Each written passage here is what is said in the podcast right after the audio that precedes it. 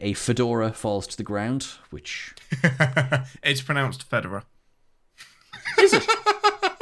No, no, no, really, is it? No, it's Oh, you, you, oh. no, it's not. It's Fedora. you big meanie! I was like, oh my god, I got it wrong this whole time.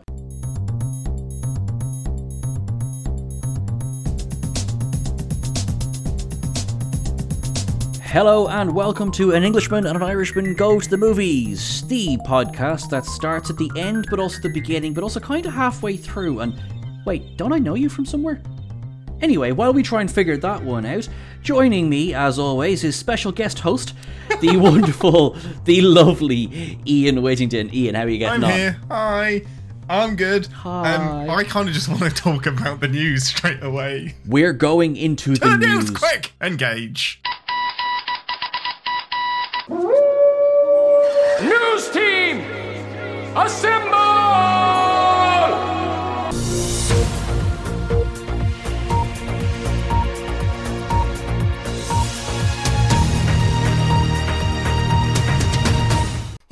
Picard season two trailer. Ah! Oh my god! Oh my god! Oh my god! Oh my god! Can you tell this is Oh fresh? my god, we right Holy seconds God. ago we've watched it. We haven't even talked to each other about the teaser trailer yet. So first of all, happy first contact day. Um, Happy first I day. love that this has become a thing. So last year, I remember it going round on Twitter and people saying, "Oh, happy first contact day," sharing the gifts, sharing the pictures. Everybody watched First Contact, and we all had a good time. It's really cool that Paramount is.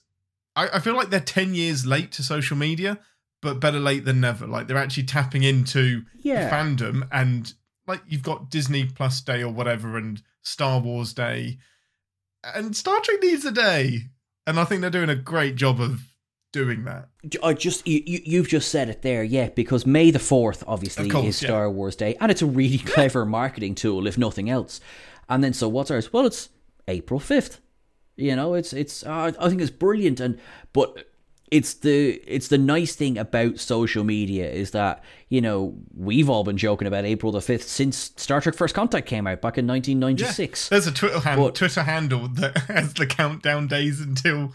Um, until I know, it's so contact. good. Every day it's like this, however many days until we meet the Vulcans. It's awesome. Uh, what's funny as well, is what's going on in the background is my my work WhatsApp is exploding. Oh yeah, the Trek culture moment. WhatsApp. Of course You it is. Yeah. Exactly, yeah. Um, and uh, which is just like, oh, so I'm actually, I'm, I'm delighted because, all right, I'm obviously for the obvious reasons I'm delighted, but just really, really quickly, this is now taking over. I'm sorry if there was other news. You're waiting. Um, so quick, massive, really, really quick rundown. It's a really big teaser. I thought for a second. I had hit the wrong video because it's that same opening shot as the very first Yes, episode, exactly. not the scene on ten forward. I mean, but uh, of the vineyard. Um, Yes. and I was like, oh no, I've. I've hit the wrong video. Um, but no, we got the old yellow stargazer back. We did. We got the Stargazer. We get the beautiful Enterprise D portrait. Ah. Um, this show, whenever they announced Picard season one, whenever uh, 2019, I think, Hmm. um, and basically all of the news about it was Frakes is coming back, Troi is coming back, Data's going to be in it. I was like, this is so smart because you let Picard do the callbacks to TNG, you do all of that fan service stuff in Picard, and then let Discovery be its new thing that you don't have to worry about. When is Riker temporarily gonna time travel his way onto the bridge? Just let Discovery do its own thing. Um, but then at the same time, Picard managed to be a beautiful story and series in its own right, as well as satisfying all of the fan service stuff. I've said it before. Picard was my favourite piece of Star Trek that came out um, in the very gifted year of Star Trek. That was 2020. Not saying it was a gifted year, but Uh, um, mean- I- for Star Trek it was. Yeah. sorry, sorry. All, all, all listeners who are Trekkies know exactly what you mean by this. Everyone who isn't a Trekkie is just like, I'm pretty sure Ian just got himself cancelled. You liked 2020? Yes, yes, I did. Yes, yes. For some of us, it was wonderfully positive. For others, it was positive, and that's not funny. Um, Yeah. So- oh, good one. Nice. Thank you, thank you. Good. Actually, do you know what? No, I'm not going to say thank you for that one. I do not deserve praise for that one. No, Um, I'll edit that one out. Uh, yeah, okay, I'm not editing this week, so we will see if this context just has any be- sense. Yeah, Um, my new thing isn't to edit you out; it's to beep you out. So there's just going to be random beeps. So we all that's- know you said something abhorrent, but we don't exactly know what it was. to paraphrase Oscar Wilde, the only thing worse than being is not being. Well, he definitely meant something else. And I'm, I, I will bleep the word bleep and bleep there. So the only thing worse than bleep is to not be bleep. Yes. Love it. Um, The trailer. The music is stunning. The it's a slow pan through Picard's um, uh, ready room in his mansion in his uh, in his house in France. Mm. so we're back home, potentially. Yeah. Yeah, which doesn't surprise me too much. Oh, glad, uh, because also more Laris, more Laris, more Laris. And Jabba. We need Volk Vol- and Romulan. Romulan? Rom, what was it? Momulan. Sorry. Oh, I like both. Momulan and Romumam. Romu- uh. Yeah, I like Well, both, for- actually. That was a journey. I went Volmam. Yeah, that one was less successful. But the other Yeah, thing you no, said, no, no. perfect. Yeah, Romumam. Um, and also big up to fellow Irish person Orla Brady, who for me effectively stole the show last season. it effectively. Nicely done.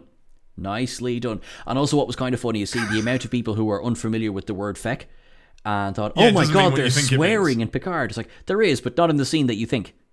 Exactly. Yeah. Doesn't it mean thieving? Uh, it's it's one of those kind of catch-all, Yeah, much much like the other F word. used for everything. Yeah, exactly. Yeah. Um, but and so sorry, so the bit that the entire internet I'm sure has been freaking out about for 12 hours by the time this episode drops is the pan up onto the table and there is a very specific playing card sitting on the table that begins to dissolve. It's so good. Ah! And it ju- it is a queen, and it just dissolves and leaves the queue. And oh, I've got tingles because John de Lancie comes over and says, "The trial never ends." it's so fucking good. It's so clever. I would genuinely now so I would be really interested like to see if they do legit continue the trial or if it's going to be a more personal just Picard story because obviously if you were like season 1 of Picard with kind of hindsight would lead me to believe that it's going to be closer to say tapestry. Um, I, you took the words straight out of my mouth. I think this is going to be, and I'm going to call it now, Tapestry the the series, because it, obviously the well, I mean maybe the the the monologue is too direct, and it's deliberately leading us that way. Because it's all about regrets and the things you want to undo but never can, and it is basically Tapestry. That's that's a description of the episode Tapestry. Um, Picard gets a chance to redo one thing in his life which will prevent, in inverted commas, his death in the future. Um, is Q going to take him on a journey of all of the highlights? 10 episode Gee, is this going to be a cross between Shades of Grey and Tapestry, but much, much better than Shades of Grey and Tapestry? Because just like going through, like, how are you going to? The problem, oh man, I've just And gone then, to a happy place in my head now we it's just- have, and then stick that, stick um, uh, Trials and Tribble-ations in there, where you've got these guys walking around Oh, some well, TNG actually- footage. Now, sorry, now that you say that, right, there is uh, there's a visual clue that has nothing to do with Picard. And did you spot the tablet from DS9's episode The Reckoning? It was the Get the- Bajoran did- tablet. It's one of my favorite episodes of DS9, uh, and it, it was the tablet that contained the Pah-wraith and the Prophet that they come to do battle on the station. One takes over Major Ki- the Prophet. Uh, well, not Yes, takes over. yeah, the yeah, Prophet shares with Major Kira, and the Pah-wraith takes over Jake Sisko. That tablet from the, I think it's the city of the lost city of B'hala on Bajor. Yeah, that's the name of it. Yeah. Yeah, is because it was now it was fairly smashed to bits in that episode, but a slightly more put together. They need to be able to recognize this tablet was sitting on Picard's desk. And How it's go- did you spot that? it's it's it well it shows you how many times I've seen the reckoning but you've only seen this trailer once. How Yeah. did you do that? because I have This is exactly why you you you get paid to write things and I don't. Uh, well, you know, yes, because I have disturbing memories when it comes to well, not disturbing memories, but but yes. so again, because that has n- or up to now has nothing to do with Picard's journey. Is this going to be a season of Gods and Monsters? And wow. also, oh my God, Ian, Ian, Yes, yes, yes. where is Commander Sisko now? Um. So. Com- oh, sorry, Commander Sean, come back into the future a little bit. Where is Captain Sisko where- where right now? dead name him jesus um yeah captain sisko so he obviously goes off into the wormhole if you follow the books he returns after i think six months he's only there for six months and then he actually gets given command of a galaxy class ship um but I'm gonna stop you there. That's Yeah, really sorry. interesting. Not where I was going with this. So, in terms, that's really interesting, and we will talk about that off screen because yay books. No, no, no. I mean, in terms of the series, the last time we saw Captain Sisko, he had just gone to be with the Prophets. The tablet about the final battle between the Prophets and the Pah-wraiths is co- is turning up in Picard when he had nothing with the Prophets or Pah-wraiths in his entire storyline, and we know Oh, Q yeah, no, no, is going to be. Is this going to be a much more metaphysical story? Is this going to be a much? Oh, and also, is it going to be? I mean, I realize I'm making a bit of a leap here, but that's an incredibly important piece of Captain Sisko's story. Yeah, so Avery Brook Avery Brooks has recently said, "Yeah, of course I will come back. I will happily revisit. Um, excuse me, I will happily revisit Sisko." And did you see So, as well? Just just on that, I'm getting really excited now. But did you see that Cirroc Lofton uh, gave an interview? I think it was it was December time, where he suggested that Avery Brooks's retirement was not entirely by choice, and that it wasn't that Oh, he had stepped away. It was that he basically had stopped getting phone calls. Now I don't I don't know how general a statement that is. I also to be very, very true. I don't know the truth of that statement, but apparently, yes, he had made that statement, and he has stayed close to Avery Brooks since the filming of the show. He's done movies before and during uh, American History X. That would be Um, the biggest one, I, I think. Yeah. Yeah, but he wasn't just Star Trek. No, he Um, wasn't. Yeah, and before Star Trek, he I think he was he was quite successful. And obviously, it's before our time, immediately aging Mm. us both. Uh, but yeah, was it? I think it was uh, either a man named Hawk or Spencer for Hire. Uh, where his big that's that's where he Yeah. cut his teeth basically on that. Yeah, and- and he's and he has the bald head and the goatee in Hmm. that. Um, and he deliberately got rid of the goatee and grew some hair for Star Trek so that he wasn't typecast as that character. We're like, Ironic. We've that- made a terrible yeah, mistake. Please go back to that. please, please reverse that immediately. Um, Um, so yeah, what I was getting at in the books is that yeah, as far as we know, he's off with the Prophet, but he's not there for very long. He's there for about six months now. Picard immediately, other than Titan, diverts from canon. Uh, diverts from book Yeah. canon immediately. But I'm just saying it's perfectly feasible that he's returned, and it's it's an interesting arc on in the books because yeah, he gets his own ship, but he's not satisfied by it, and everything seems a bit numb, um, because the prophets have just stopped talking to him. So Oh. there's ample ample ways of getting him back in. Oh Um, my god. and I just want one line from Q, because Picard will say, "Why do you look old?" And all all he has to say is, "Well, I didn't want to make you feel bad, so I aged myself." Exa- Done. Like there's no no exactly. There's no way there's any issue with explaining away how why he looks. In fact, the the the one character who they had that problem with was Data, and they found a way around it. You know, Well, they just didn't. But that's what I a mean. Do you know what I mean? They just- just yeah. they just aged him up, or no, sorry, they de-aged him. And yeah, I'd say, uh, well, according to Brent Spiner, a not inconsiderable amount of the budget went on that. You know, which is why yes. he was never going to be, you know, also starring. It will be very much guest starring. It will be guest starring. Yeah, He's not going to be in every episode. And you know what? I do not care. Like the uniform doesn't fit quite right. Oh, the makeup and the hairpiece isn't. We right, got Data but back. Every single damn scene was perfect. Every word he spoke was absolutely perfect, and I oh, I love that show so much. Do you know what? Vis- visually, and I realized I realize it's not over here, but to, sorry, visually, one of the one of my favorite scenes between the two of them. Obviously, the whole last scene is great.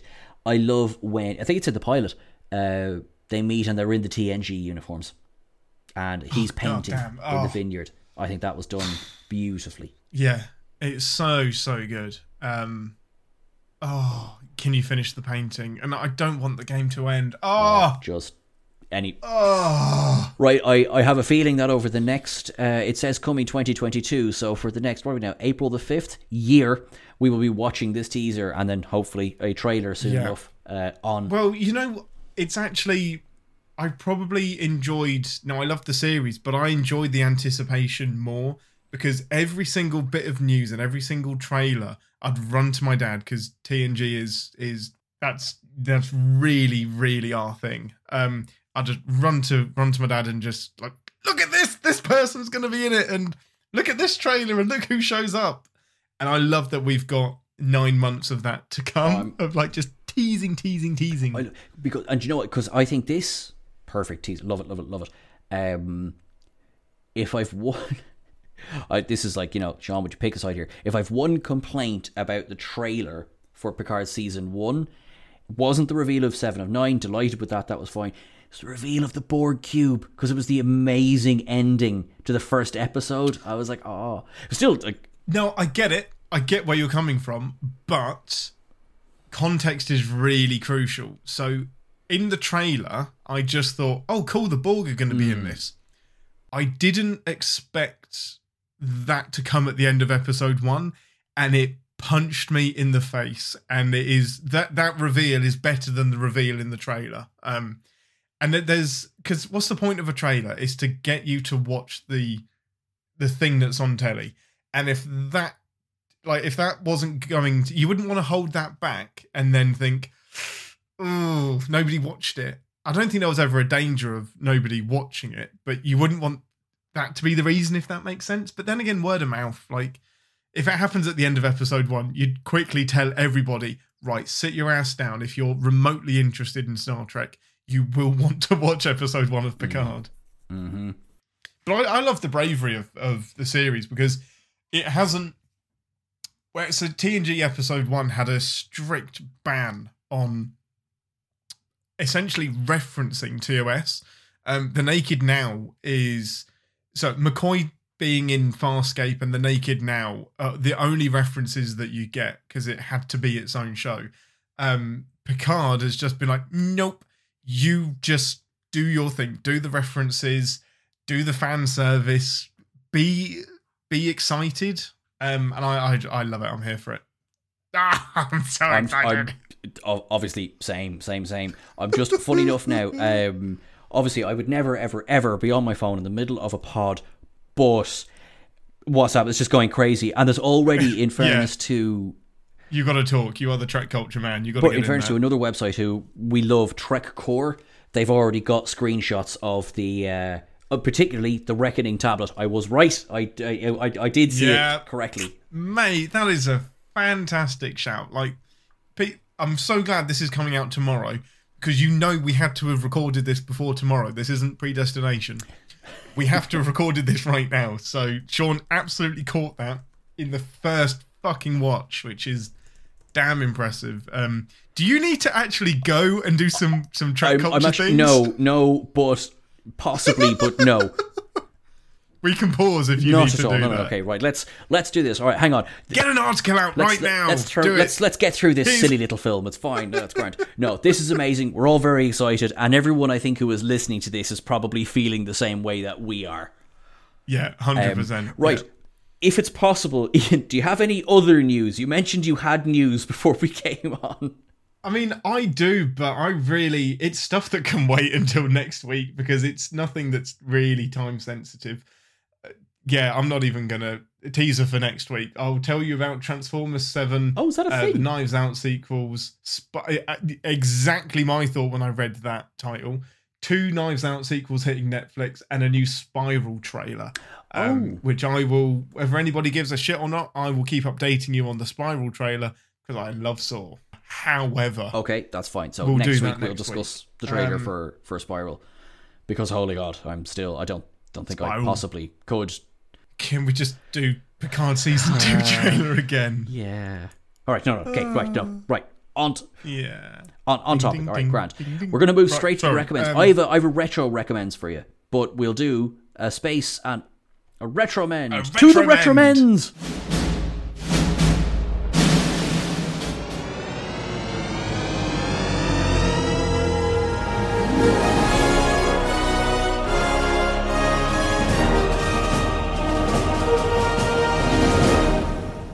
okay, so there's a, there's an episode, uh, season six of Star Trek: The Next Generation called Tapestry, and uh, I think everyone should watch this episode right now. Yeah. There's a good episode of DS9 called The The Reckoning. The Reckoning actually is a is a good one as well. something something Pah-wraith something. What's your um? So yeah, what's your retromend? Um, no, I'm committing to this. Season six, Star Trek: The Next Generation. Watch Tapestry and watch The Reckoning. Now I have another Good. retromend as well. Okay, so now that we've come down, no, we haven't I actually come haven't. down at all. Um, for the first time over the week, um, I had never seen this film. It was Death Becomes Her, and it has just Yes! been released on Netflix here, and we decided that we would stick it on, and I absolutely loved it. It was ridiculous and funny, Yep. and Yep. it was it was great. Meryl Streep and Goldie Hawn are brilliant in this film. Bruce Willis is brilliant in this film. Uh, Isabella Rossellini is batshit crazy in this film, and really, really thoroughly enjoyed it. Now I have to say. Does it feel a bit Beetlejuice to you? Oh, very, very kind. It's it's. Zemeckis. It's Robert Zemeckis, which I didn't realize. Oh! yeah, I never knew that. Of course. No, I totally missed that. So I, this film isn't for me. It's not my. Even though I love Beetlejuice, it, this is. It's a bit too '90s zany, odd for me. I don't. It's not my bag, but I appreciate it is a good film. Got and I I understand that I probably mm, maybe it caught me at the wrong time. It did the first time I well, the first and only time I watched this film wasn't a good time, so I think that's coloured it. But I can acknowledge that this is a really, really fun film. Gotcha. All of the above people acting so having so much fun and acting their asses off. It's just not for me. No, that's right. It's it's it's sort of high camp in a way. It's kind of like Yes, like those yeah. older style of Hollywood movies where everyone is. Rocky Horror. Oh, it's uh, that would be yeah. That's a good description. Oh, the Rocky Horror is just. I Yeah, I don't like I Rocky was Horror. not I on nearly like enough genre. LSD to enjoy Rocky Horror, No. um, and I People who wrote Rocky Horror needed more LSD. uh, to, to this day Tim Curry does not recall making. um, but Wait, I'm in that film? it's like yes, you're you're rather a large part of that film to don't know what you're talking about. Um, but yes, definitely. Oh, sorry, I it is my retromend. I think it was excellent. Um, I look, I it, it's it's quite stylized. It it's not Burton stylized, but it is quite stylized. Um, It's nearly there. Yeah, it feels very Burton-esque. I just think it's so funny as well that uh, Isabella Rossellini's henchmen are all Chippendales. Yeah, which I think it's hilarious. Uh, it's very, very nineties. Yeah, high, super duper nineties. Yeah, which is which more. is great. I was I was in the nineties. I remember the nineties. I remember these haircuts. Like, Yeah, and I also remember. I, no, I remember the nineties. Yeah, no, I was never quite that. Ten-year-old me wasn't quite didn't have the Chippendale form that I have now. You did exactly. You have the form now, but you had the hair then. No, my hair was terrible back then. I mean, it's I'm not saying it's fantastic now, but it was yeah. Quaff, my- I say, quaff. Quaff indeed. Um, Mum, I love you so much, but I had one haircut and it was called number two. Um, Two in the back and sides, tight trim on top, from age eight Yeah. until whenever I took over my own Yeah, ex- haircuts. exactly. Last. March. And then for about four years, I wish I hadn't taken over because I was like, oh, this is shit. Um, uh, yeah, so the the hair is probably, and then I just grew it into a ponytail. Um, and then cut it, and it became the quaff it is now. So that's Good quaff. Pocket history to Ian's hair. Very cool. That's that's that was what I was aiming for with this retro mend. I was like, we must Yes. discuss the hair. We have to. Retro Mend is staying. I think we own. You do you know why it can, it can always work Yeah. because we're never going to see a film in the future. So if retro just means the past, it could have come out last week and it's a retro mend. Well, that's true. But- also, that could be a nice way of tying into the film we're going to discuss this evening. But before we go on, Yes. do, do you have any rec slash retromends yourself? I do. I have a retro mend. It doesn't quite beat yours, but it came out in 2004. That's pretty retro. Um, and it is. I'm on a Denzel Washington binge. I'm going to get through his back catalogue. Oh. Um, No, sorry. do you know what the film I'm going to say It- is? it- no, because it's 2004. I just myself have been on a bit of a Denzel Washington watch Yes. recently as well. He's just the best. I know he plays the same person in every film, but he is just amazing. Um, yeah, so I watched Man on Fire. I've not Which- seen that. It's good. Okay. It's it's really really good. Um, so it's a Tony Scott film. Okay. And I'm not the biggest Tony Scott fan. It's he's he's obviously ah like Ridley but choppier. Like this has got a thousand times more quick edits and lens flares and Okay. sepia tones and color pla- color palette changes than it needs and for me it just reminds me that I'm in a film because my visual spectrum doesn't change that rapidly as it does in the movie that I've just watched You think so, but actually it does, yeah. I've changed clothes 47 probably. times. You haven't noticed. good god I was going to guess never mind um so yeah, I, this film is fantastic however the film is too long you won't be surprised to hear me say it's too damn long Right, did, did So- it go over the 60 minute mark, did it? Yes, to two hours and 20 minutes. Now, Oh. the premise of the film is bodyguard loses little girl, Hardly a very good bodyguard then. revenge. That's the synopsis. That's it. How did you squeeze two hours and 20 minutes out of drunk bodyguard, loses girl, exacts revenge? How did you get three films out of man is unhappy, dog is killed? Oh, come on. That's way too reductive. How did you get three films out of the fucking Hobbit? That's No, that's fair. That's fair. that is yeah. Um. So anyway, the film is great. Denzel is fantastic. He goes now. Uh, maybe one day we will stop the cliche of drunk man in authority is drunk and is therefore compromised. But today is not that day, or 2004 was not that day. However, he shakes it off way too quick. but anyway, his, his relationship with um, the little girl who's called Peter, but spelled P E T A, I think. Oh, okay, Um, like yeah. Yeah, played by Dakota Fanning. Yeah, and she's like, and she's only a little. Oh, she's 2004, so she's only a little babby in this. Yeah, way, way, way. She's like, I mean, I can't age kids, so she could be eight or she could be seventeen. I don't know. Um, but anyway, she's young. Uh, but the film's fantastic. I love it. It's it isn't paced very well at all, but I love it. In the same way that 2001: A Space Odyssey, and this is the only time you'll hear Man on Fire compared to 2001: A Space Odyssey. As much as the pacing in that I, I feel is a problem, I still enjoy it because movie it takes its time and it sits in a lot of moments and it the the first hour is all character development of the main cast entirely. Um pretty much shit all happens for the first hour. Um and Christopher Walken is in Oh. it. In the least Christopher Walken role I've ever seen. Like he doesn't go crazy and talk like "Uh, Denzel, you've got to save the girl. He doesn't like do that once. He's actually talking like a normal human, which is unsettling. That's. I, I won't watch the film just for that. I'm not okay with that. I struggled with Sleepy Hollow because he doesn't speak in it. You know, like Yeah. Uh, sorry, I think he hisses at one point. Um, but no, That's all right, no, I, I, it, it elbowed my microphone. Sorry if you heard that. Um, I remember at the time that this came, this film came out, I was working in a popular Irish video rental chain uh, in their warehouse, and Blockbuster. to say. Sorry, it's Well, Blockbuster. actually, it's, it's neither because they didn't operate under that name, but it was in fact Blockbuster, just using a different name. Um, but Oh, cool. to say that they had faith in this film, I saw the stacks of DVDs in the warehouse. They really thought this film was going to sell, and I'm Oh, not sure it did that it did. Eek. Um, I wonder what it did at the box office. Hopefully good. That'd be interesting. I wish I could immediately find this out. Let's have a look.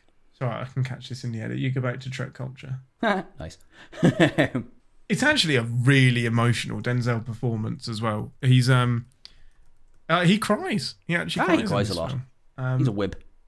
yeah, but I actually believed it in this one. Um, yeah, like the the he's been an alcoholic for so long, it's really affected his um, hand-eye coordination. So it's a seven out, of, uh, sorry, seven point seven on IMDb. Um, box office, blah blah blah. This is the thing about IMDb. It buries the important information. Here we go. Oh yeah, oh god mean. damn no this film did not do well um it did okay so the budget was about 70 million which is high like that's that's big for this for a film like this um and it only made 78 million in the us um worldwide it made 130 What did you say it cost? I, including uh, 70 million Okay. so, including marketing, I don't think it made its money back, um, which is a shame because it's worth it. I totally, I actually understand why, but I think word of mouth would have killed this film because it would be like, yeah, no, it's it's an hour and it's two Gosh. hours and twenty minutes long. Is it worth it? Nah, catch it on Isn't DVD, and then nobody ever Isn't it will. sad when when you think of how many good films? Because I've one in my head as I say this, how many good films are sort of lost because they obviously flopped, didn't make their money back. Uh, the film I'm thinking of is Yep. Serenity, which took in one million less than it cost. so it was it was a complete financial failure. But I. I also get that because Serenity doesn't make a damn bit of sense You unless have you've seen have seen Firefly. like, exactly. So you have to have seen Firefly. you're asking for a movie buy-in from something that only got one series that you know isn't getting another series. So I totally I as a Firefly fan would be like, "Yep, I want to see it on the big screen." And there's your problem. It has to be a big screen event. And Man on Fire doesn't need to be seen on a big screen. Like there's nothing am I going to take 3 hours out of my day to pay $20 to go and see the film with all of the snacks, blah blah blah, parking, whatnot? no, you know what? I'm going to sit on my couch for two and a half hours. It's going to be way more comfortable, um, and I'll see it then. So you never get the, the the full story from box office because you don't. But I just wish that. I mean, this film doesn't need a sequel at all, but it shouldn't be judged by the amount of money it made. I'm glad it's got a slightly better rating Oh, on that's good, IMDb. yeah. But yeah, no, good film. Recommend. Watch it. Good God, Sean, we are 36 minutes in. and we've only talked about two movies and one teaser. What's, what's going to be interesting as well is that after editing, at what point does the statement we're 36 minutes in come in? It's like five minutes into the pod. I'm like, wow, you really cut a Oh lot of God, yeah, because yeah, I've got to cut a bit. cut the yeah. whole bit about Whoopsies. Picard. Um, like, that that will save you 33 minutes. you. Um, Yes. all right, that's cool. Right. Synopsisize us. Tell us what Predestination is about. Our third Fourth. mo- Fourth no, movie, yeah. Fourth movie in our time So, uh. Predestination is the it's a fantastic. So straight into spoilers because we have to. Okay, it's one of those films. If we're going to talk about it, we Yeah. have to talk about spoilers. It is a film. yeah, you can't do the plot without no, literally giving away everything. It's it's it's a film starring Ethan Hawke and Sarah Snook, kind of. Um, I know it, it, it is. It is. Uh, it's No, it's it obviously is, called yeah. Predestination, and technically, it gives you the ending in the title of the film. And you Yeah, just don't really realize. You start to twig it as it goes along, but there is a few. It obviously knew you were going to start twigging some things. So in in this film Yes. there is time travel and there are temporal agents and we are following the story of one particular temporal agent who is tr- attempting to stop the terribly named Fizzle Bomber uh, who is Like genuinely terribly Like, really named. terribly- Like even in the film, like that's a dumb it's name. a, it's a dumb name. and even like, I think the fact that the the characters address how silly the name is doesn't actually make up for how silly the name doesn't- is you know that's Agreed. my Yeah, it doesn't help. It's still a review of that. stupid it's, name. it's stupid um and he is a, a dirty bomber which correct me if i'm wrong that's when you do chemical warfare is that right No, so a dirty bomb is nuclear, but Oh. it's sorry I, so I, I is he a dirty bomber? he is a dirty yes Oh, so that's nuclear. Yeah, and I know that exclusively from 24. So an, a dirty bomb is one that has some nuclear um, uh, fissionable materials inside it, but it isn't controlled in any way. It's just we've got some nuclear stuff and it's going to be pollen grenaded. It's yeah, it's going to be like frag grenaded out. okay that's so, so that that's the type of bomber that he is that's that, that that's his thing Yeah. uh, that's why it's so bad as well where you have to stop this bomb That's why the death count is so high. Um, now, because of so so we open with an agent. Is so the sorry the agent that we end up following. Uh, we're first introduced to him as he's attempting to disarm a bomb that then Yes. explodes effectively. It's a con- it's control because it gets it into a a device, but it explodes in such a way that it basically shoots up at his face, melts his face off. It's quite quite gruesome, really, as the film goes on. It's fantastically well done. very very well done because it's like it's like oh my god because you're thinking His face is on fire. oh 100 percent like and oh but uh, and then a fedora falls to the ground which it's pronounced Federer. is it no no no no it isn't No, oh you you oh, no, it's not. It's Fedora. you big meanie I was like oh my god if I got it wrong this whole time anyway you That's big, amazing. I wish I'd have had the balls to keep that up. Yeah, no, I've just got a nice Federer. yeah I would have gone with it Wait, I would have gone with it at least for the and, and then you, like you know this this episode would be released and it would just be a message from me on Twitter going you dick. Uh, so I've got a brand new Federer, and everyone looks at me like I'm a knob. there you go. You you you Oh, you, you, lo- you lost that a makes trick a there. So um, Sorry. the so as as we discover, yes, the the Fizzle bomber had set this bomb now and is there because they shoot at each other, but books it out of there. So the bomber gets away. So uh, Yes. this this agent who it is revealed to be being played by Ethan Hawke once the bandages come off because it's been all in shadow up to this point. Yes, correct. So uh, goes through. So that that was spoiled for me a little bit because Amazon Prime, and you can watch this on Amazon Prime. If you have Amazon Prime, it's on there. It's one of the few films that we're bloody You're watching where we've absolutely. made it I was easy delighted to to discover that it was. Phew. So I pressed pause because um, I had to stop it for some reason, and Amazon X-ray pops up and tells me everything, and it says Oh. it says temporal agent Ethan Hawke, and I went, oh, now that set me on the wrong path completely. It confused the tits off me. I wish I hadn't known that. Um, uh, it's not too bad, I guess. Well, it, It, it, depends. It kind of so because the the problem is you get Ethan Hawke in the hospital bed with him being all scarred Yeah. and whatnot, and what I couldn't work out was that obviously he heals and he gets a new face. What I couldn't figure out was the new face. At what point? Ugh. At what point is the new? Oh damn it! I tell you what. When why does the burning happen? why, why don't you is what I pause that thought? Why don't you pause that thought? Because Yeah, that's that's we're going to get best. into all of that.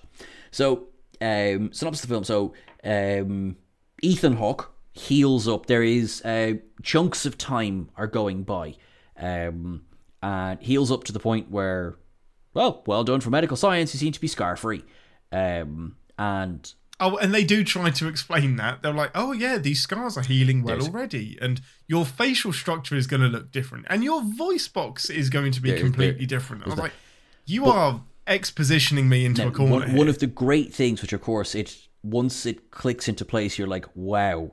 Uh, once everything is healed, and you spoon fed everything that is to grand, me. and Ethan Hawke goes, huh, my own mother wouldn't recognize me. Yeah, that fucked me off because I was like, "Well, either a you're going to meet your own mother, or you are your own mother." And There- hand in- on heart, in- it- there is that- no way. I, I, sorry, Ian. You might pass a polygraph, but I will not believe you that you got that at that point. I'm I sorry. shit you not. Ask. Oh my god! I was watching this. I I'm so, I'm, I'm sorry. I'd, I'd love hand to on take you on heart. faith. I said, I'd love to oh, take you you're on such faith a on that dick. one. I've got to start recording myself. That's probably a good idea. We'll start. We'll start. Yeah. we'll- Yes. Let's start recording our thoughts and then release them in some kind exactly, of yeah. form on the internet. Maybe people will listen. Yeah. Genuinely, I said one of- because that entire sequence was foreshadowing the movie. Foreshadowing, yeah, hundred percent. But I would have been more on your on the oh he's going to meet his mum. No, so I, but that was too obvious because that is literally the line that's spoken. So I was like, it's one of these two things. It's either he is his own mother, which at the time I scoffed at because I was like, well, obviously it's not that. So he must go and meet his own mother. So it doesn't mean that I guessed it. It was just that's one of the only two options it could be. I'm glad it's the other one. Hmm. I believe you. Not many on, I'm would, but I'll I believe you. it. Hmm. I'm just saying that's my thought. Even though I The thoughts that entered my head it's one of these two things.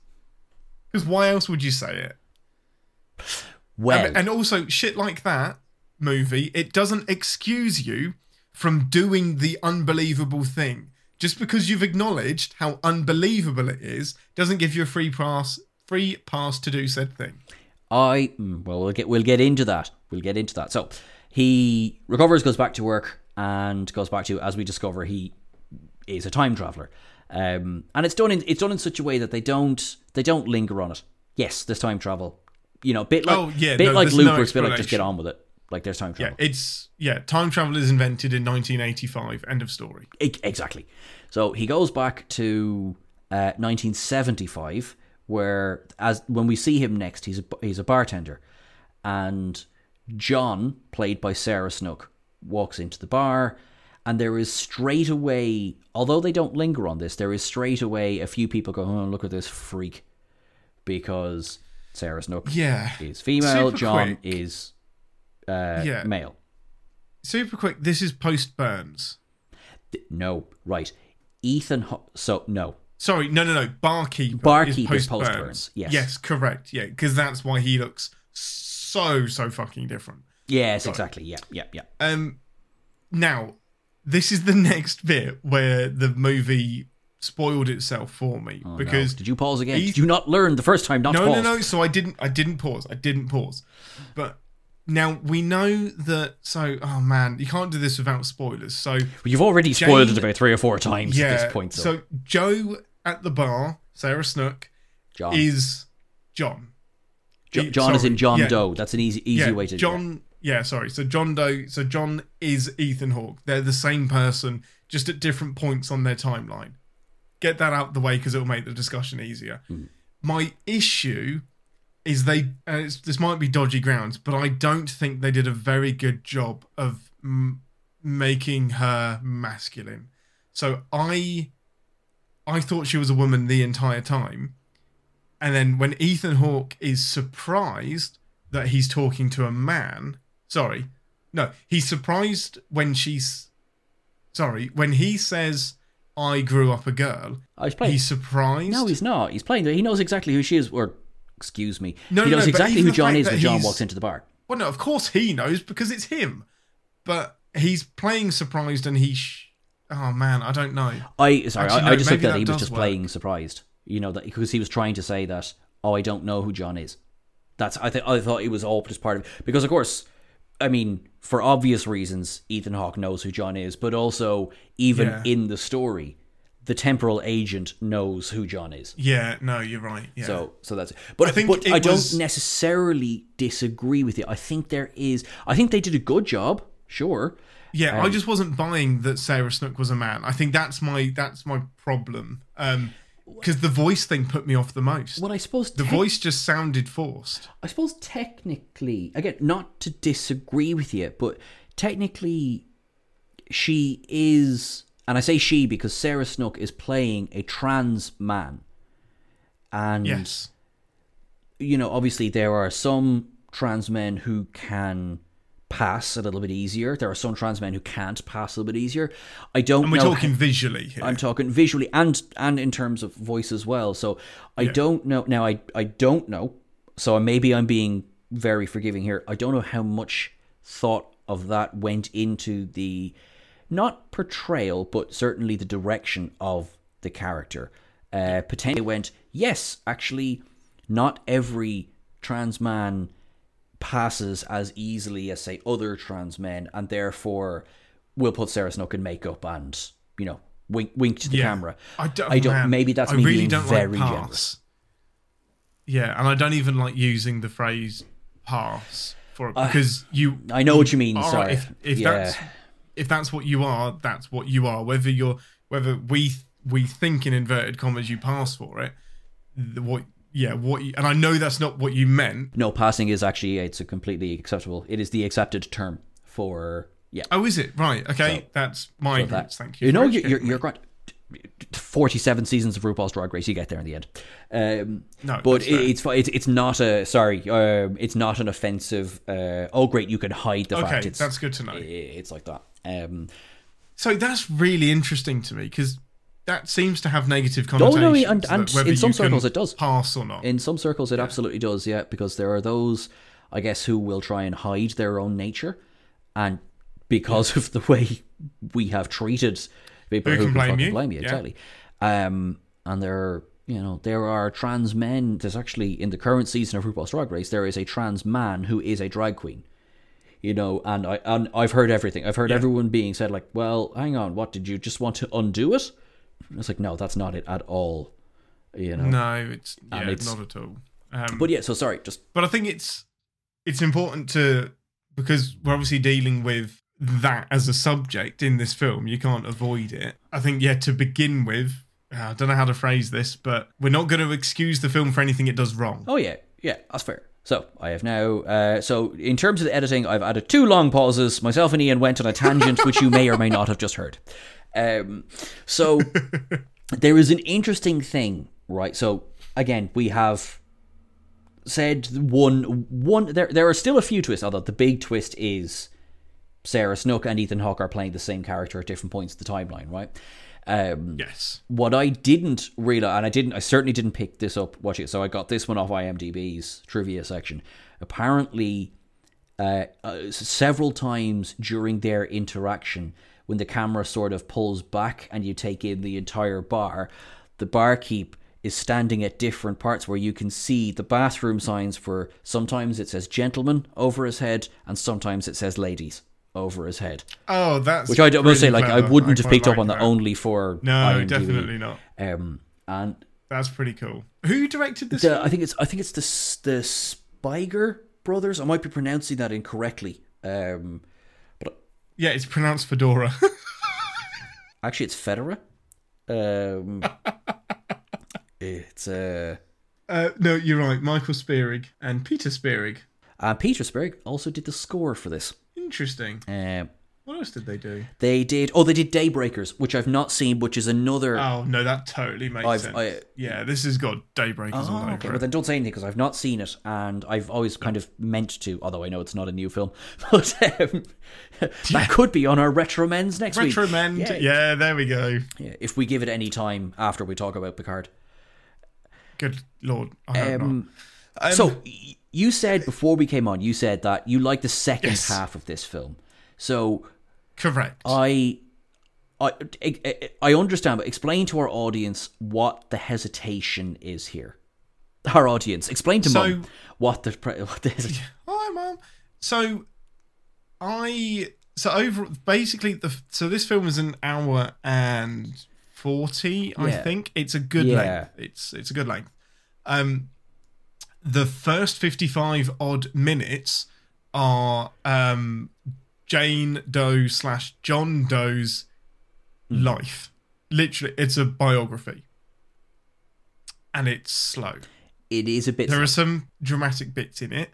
However, it feels and I'm not I'm not saying it's wrong and I'm not suggesting a way to fix it because I think it's needed. I think that 55 minute story, sorry, that 55 minute background story is needed for the film as a whole to make Yeah. sense. And I think if you did it any shorter, it you wouldn't get the impact of the rest of the film. My problem is it's 55 minutes of backstory Yeah. before I get to the film, and there's just there's you've got that 55 minutes, and then you've got roughly 50 minutes of excitement and chase and dramatic things and the film that I was expecting to watch. So it's I, I probably won't watch it again because I want God, I don't need to watch the first hour once you again. know the story, I've got yeah. that now. Yeah, exactly. It's not entertaining enough.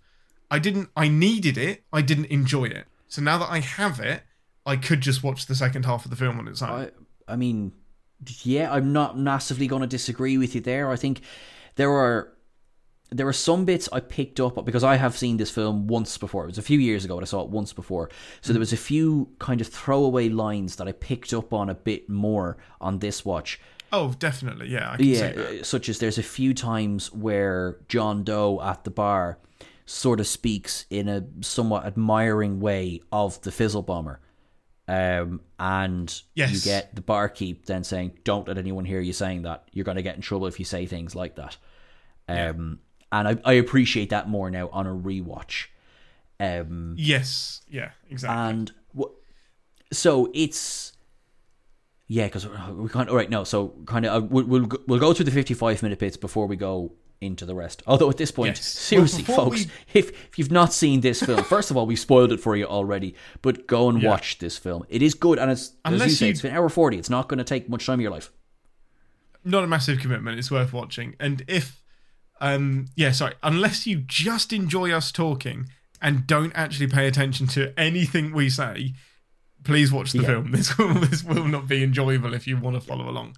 Um, but before we get into the the the the backstory, the opening narration threw me as well because he's listening. Somebody is listening to a tape recording, and he says from it's like from your point of view seven years have already passed and that broke my brain and i got stuck on it for about 25 minutes just in a feedback loop of trying to work out who's listening to it and when he recorded it, It is so. I I actually because I was watching it, having seen the film before, I was kind of like, wait, what? And then once later on, you realize who is listening to the tape and who has experience. yeah so sarah sarah Mm, snook exactly, is listening to it for her very his very very first mission Poten- I, I I think I think there was other ways, or or there could- there's other opening narrations they could have done. Um, I think because I think it does stand out a little bit too much. Like, it- well, because then I start, you know, during the, the healing process, um, I thought that was years of you know uh, his Ethan Hawke's face healing. Yeah, I thought it was like, oh. same. When actually, I don't think it is. I think it's you know advanced super duper technology stuff. Very quick. and he's fine.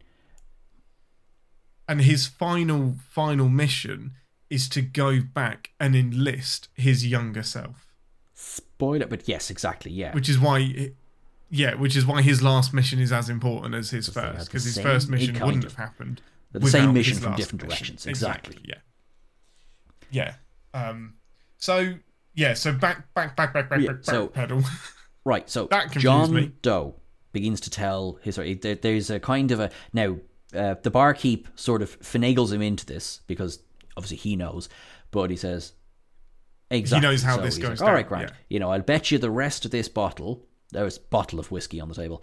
Um, you know, you, you know, tell me an interesting story. Tell me a story. They sort of there's a bit of back and forth. Obviously, Ethan Hawke is leading the conversation in a certain direction, and so John Doe decides to tell his story.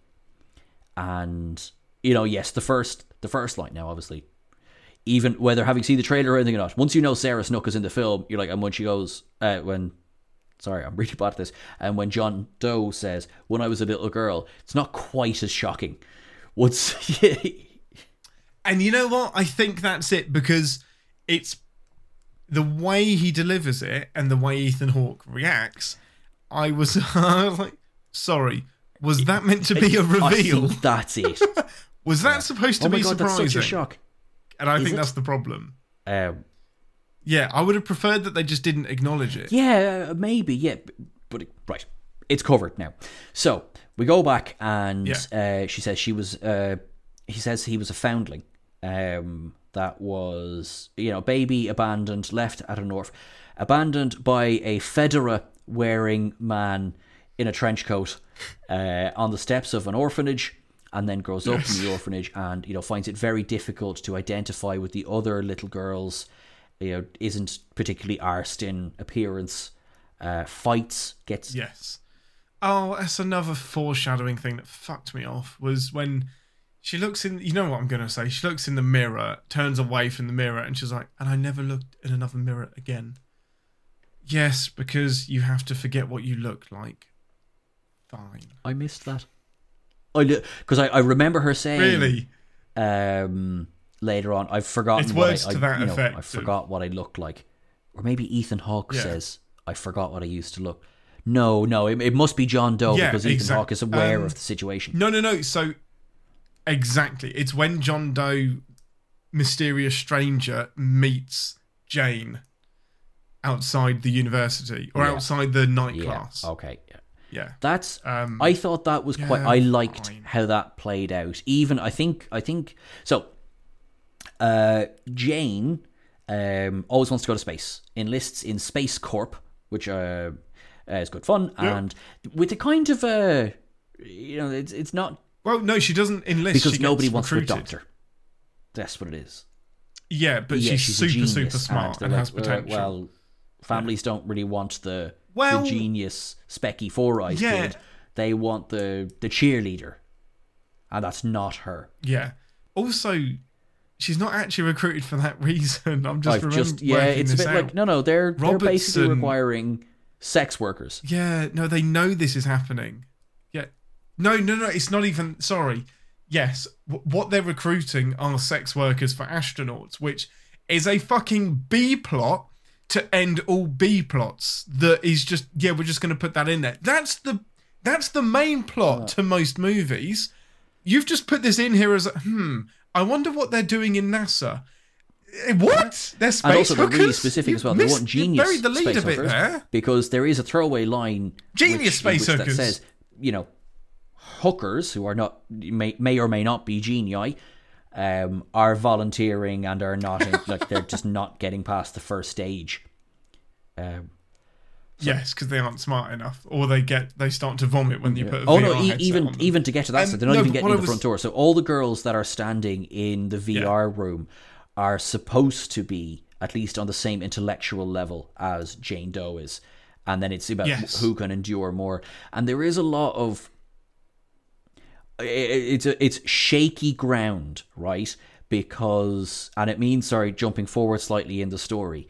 Um, Jane Jane flunks out after her first, which is uh, uh, which appears surprisingly late in her recruitment stage, but after her first physical, they discover that she has both male and female, fully working male and female reproductive organs.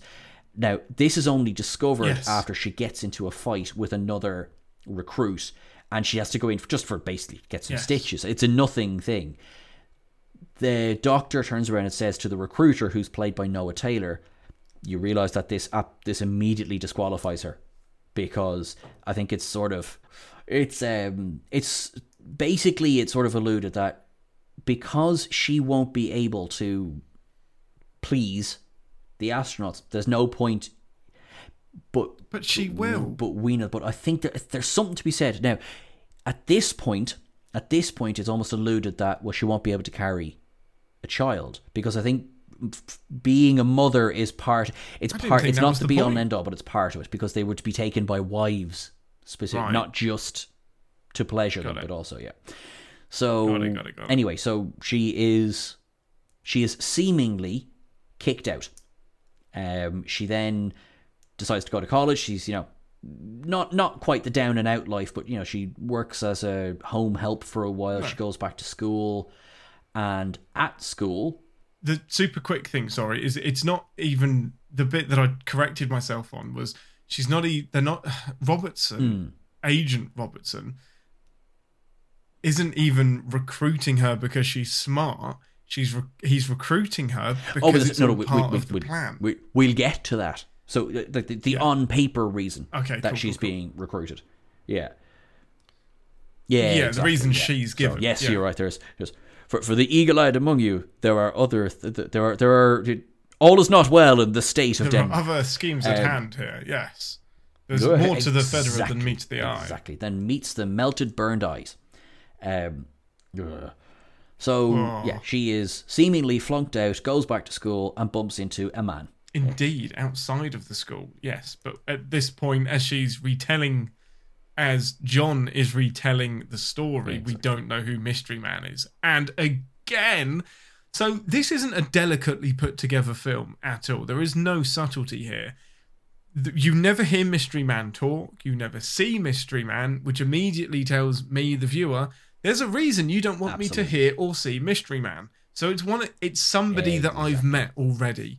So it's either Ethan Hawke Or it's John. Or exactly. it's or it's John. Doe. herself. Exactly. Yeah, or it's John Doe. At this point, I The assumed it was reason- Ethan Hawke, I didn't is because John Doe not knowing that he would is have John. recognized it. Well, no, because it's actually no, no, no. I'm well. I now I'm going back on that, but I think No, I, because of Bernie face. I think at the time, face, the first time I watched it, I mean, I think I did well. Oh no, John Doe would recognize him. Now, now that I say that, no, sure, he would look obviously completely different because of Bernie face. Yeah. The, the crucial bit here, here is that we don't know what pre Bernie face Ethan Hawke looks like until the end. Yes. That's the hinge of the movie. Um, yeah, and that's the only reason I didn't guess it yeah, was exactly. John Doe. Although, uh, Because why the fuck would it be? anyway, It doesn't. Anyway, anyway, anyway. Never mind. So I'm not on. saying you disagree, but anyway, anyway.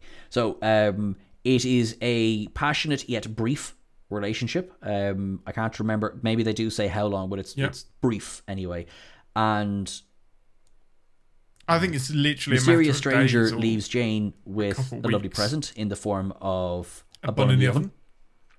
Yeah, that is creepy. Nice. Uh, we have become too much of the same person. We have indeed. Um, then kind of sort of flash forward to nine months later, and she is, you know, in labor and she's screaming away as she has every As fucking she has right every to. right to do. Yeah. Yeah. Good. Now, it goes wrong to the point where she has to get an emergency C-section. Yes. Now, this is another. This is a bit where you're kind of like, okay, doctor. So while the doctor is in there, we then discover what it was that seemingly disqualified her from the Yes, because we didn't know that. Exactly Point. is that she has two fully formed, although uh, I think it's described as adolescent but fully formed Yes. uh, sex organs of both male and female. And because of what happened during the cesarean, they had to give her an emergency hysterectomy. Now, Um, even in the 50s, which I think is where we are now, or 60s? I 60s, think it 60s, might be. I think it's it's sixties. Yeah, Yeah. it's sixties. surely that's not right. That's not legal. I mean, it's obviously not right. But unless it's life threatening, you can't just start reconstructing somebody into a gender of your choosing. I I wonder because sorry, uh, I'm not saying again. I disagree. I'm not. I'm not advising doctors to just start doing this. Um, I know in terms of say hysterectomy, that is not So, dealer's choice, but that is yeah. if, so it is needed. medically, But they yeah. had to have do the hysterectomy, but did they Exactly. have to start? I the do- reforming don't- of the It penis. does come across like the doctor just went. Do you know what? You're a man now. Yeah, it's not. You can be a woman without a set of ovaries. It doesn't exempt you from being a woman. it is what now what what I took this scene to be was that that that doctor does not come across as any kind of he's sleaze. You know, he just kind of yeah. went, oh, you know, I, I got like, oh, I might write a paper about this. Isn't this know, I- I- fascinating? yeah. I didn't get that they were trying to say, oh, this is fine. You know what I mean, or, or anything like that. I think it was like because of the choice of this man, Yeah. technically, technically, you might say that he was always fated to make that decision because certain things wouldn't have happened otherwise. Well, shit, yeah. Uh, Maybe so- he's coerced into it. Maybe Robertson has a hand to play. But the, now my problem is, the movie spoon feeds you everything else. Why wouldn't it spoon feed you a conversation of Robertson and this doctor saying, "Yeah, you've got to start rearranging some things."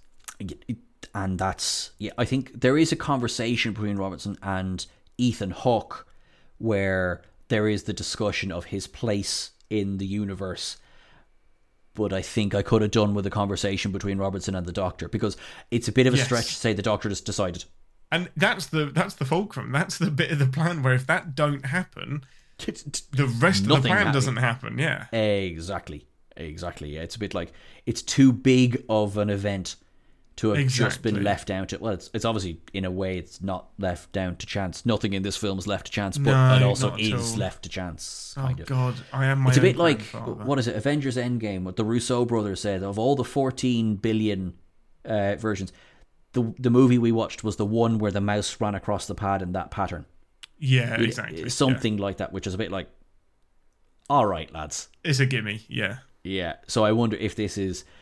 I was only chatting earlier on while I was watching this with somebody else. It was like this film exists in a universe where time travel is closed. There is one reality. There's no alternate realities, A, there's no branching timelines. It's Yeah. a closed loop. Yeah. and that would now we we discussed. I think during the Looper episode. Yes, How much you don't like that, and that's quite all right. Yeah, no, I don't. Again, uh, another one of the reasons why I won't watch this film because there's no, de- there's as the title tells you. To be very, very fair, there is no determinism in this at all. It is predetermined. Your destination is predestined. Uh, exactly. There's a funny thing. There's a line, a throwaway line. Some people say it's fate. I just think we're predestined to do this. And I was like, uh, grammar Nazi over here. Um, have you not just described the exact same word with different letters in it? Yes, you have. Uh, yeah. I was like, Well, I don't think it's luck. It's just chance. Fuck you. I don't think it's Ethan. It's just Hawk. Yes. Um, and uh, yeah, so right, lost my train of thought. So Um, okay, no, so where, where, yeah, where, where are we now? baby- Hysterectomy, yes. Uh, uh, by the way, Jane, kidnapped. you're going to be a man now. Oh, okay. Yeah, Right. you're going to be a man with child. Um, however, child gets lost. Within, it seems like minutes, Minutes. again, but within days, the baby is snatched. And I think on first watch, this is where I start to go like, I think I see. Yeah, I didn't get Um, all the way there. I guessed that mysterious husband number one had stolen the baby.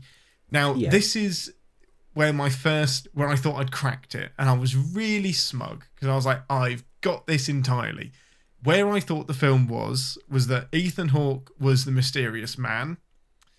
Um, Ethan Gotcha. Hawke was sent back in time to impregnate Jane, and then this because this is a baby out of time this baby can be raised to be a time agent but isn't the time agent that we see Ethan Hawke to be this is a different time agent which will help stop the fizzle bomber I'm so sorry. I just I know this wasn't your point at all, but when you're saying baby out of time, I just immediately have a picture of a baby piloting a DeLorean. And I'm out of time. out of time yeah out of time nice sorry, there you go. Watch that film. That's that that's a cool sequel to this. back in time um yeah and- no so and I nearly got there that's that's probably 75% of the journey because the baby Yeah. Is a time agent just not the one you think it is Exactly. I yeah yeah like I what you've just said. Even that makes sense in the context of this Yeah, film. that would would have been a perfectly fine Yeah. way for the. For It just story makes the unravel. sex changing a bit weird. Well, it doesn't make it it weird. It just makes it non-relevant to the story. had yes had that been the case yes you're absolutely right um but yeah so john then is forced to live with the fact that his baby has been stolen Yep. uh he never sees mysterious stranger again up to the night in the bar Spends a bit of time trying to discover where the mystery because Jane slash John guesses that as well. Tries to track him down but can't. Hmm. Um, and gives up and becomes a writer. And that's it and then yeah because you know Oh man, that sucks, doesn't it? Yeah, no, I gave up on life, so I decided to be a writer instead. well i mean if it ain't broke Write it. So, and that more or less, so I think that more or less pulls us up to the 55 minute mark that we were talking about. So that's It- kind it of is. the. And I really feel like that could be done in 25 minutes. And I I feel, I feel like you. No, I, you're you're right. There's like there are ways of highlighting the important events that might not need. That I think we spent a little bit too much time in the orphanage, for example, Agreed. 100%. Yeah. uh, and a little bit too much time in the space. Oh no, she. Uh, excuse me, John goes to re-enlist in Space Corp again, and is then like Oh, flunked out straight away. Like Yeah. it doesn't even effectively doesn't even get in the door. and yeah, to be an astronaut as opposed to a astronaut. Yeah. Well, I couldn't be an astronaut's wife, so maybe I could. Yeah, exactly, exactly. Yeah. Um. And oh, I think, I think, and correct me if I'm wrong, but does Robertson come to see John uh, at some Oh. point? Yeah, because John's made an illegal jump. No, no, no, no, no. This before any. I mean, in the backstory, I think by the time oh, John yeah, meets no, the no, bar, no, no. When um when when Jane gets kicked out of Space Academy, he's like, "Leave it with me. It's fine. I'll I'll fix this." But doesn't. yeah. Oh, and then Jane finds out she's pregnant, Yeah, and then exactly. that was, and then up until the night in the bar, never sees Robertson again. Okay, exactly. So then the big reveal happens, and the barkeep, who we know is a time agent, Yeah. the barkeep goes, "Well, you know, what would you do if you were stood in front of mysterious stranger again?" And she's like, "Oh, I don't know." Yeah. What would you do if uh, I could? The man that ruined your life. What would you do if I could put him in front of you and guarantee that you could kill him and get away with it? And she's like, I, I, he is like, I will, I would kill him. I would kill him, no problem. And then the barkeep does the reveal, going, I have a dossier, Yeah. and I'm not just a barkeep. yeah, like the information drop is insane. First of all, it's yeah, I know the man. I've been watching him. I know everything about you. I know what your job is. This was all set up. Also, time travel. Like it, fucking Yeah. like, should melt her his little brain. Yeah. Um, I think there is there's sort of an exposition-y few minutes in the uh, in the bar where we kind of get a bit more about the fizzle bomber.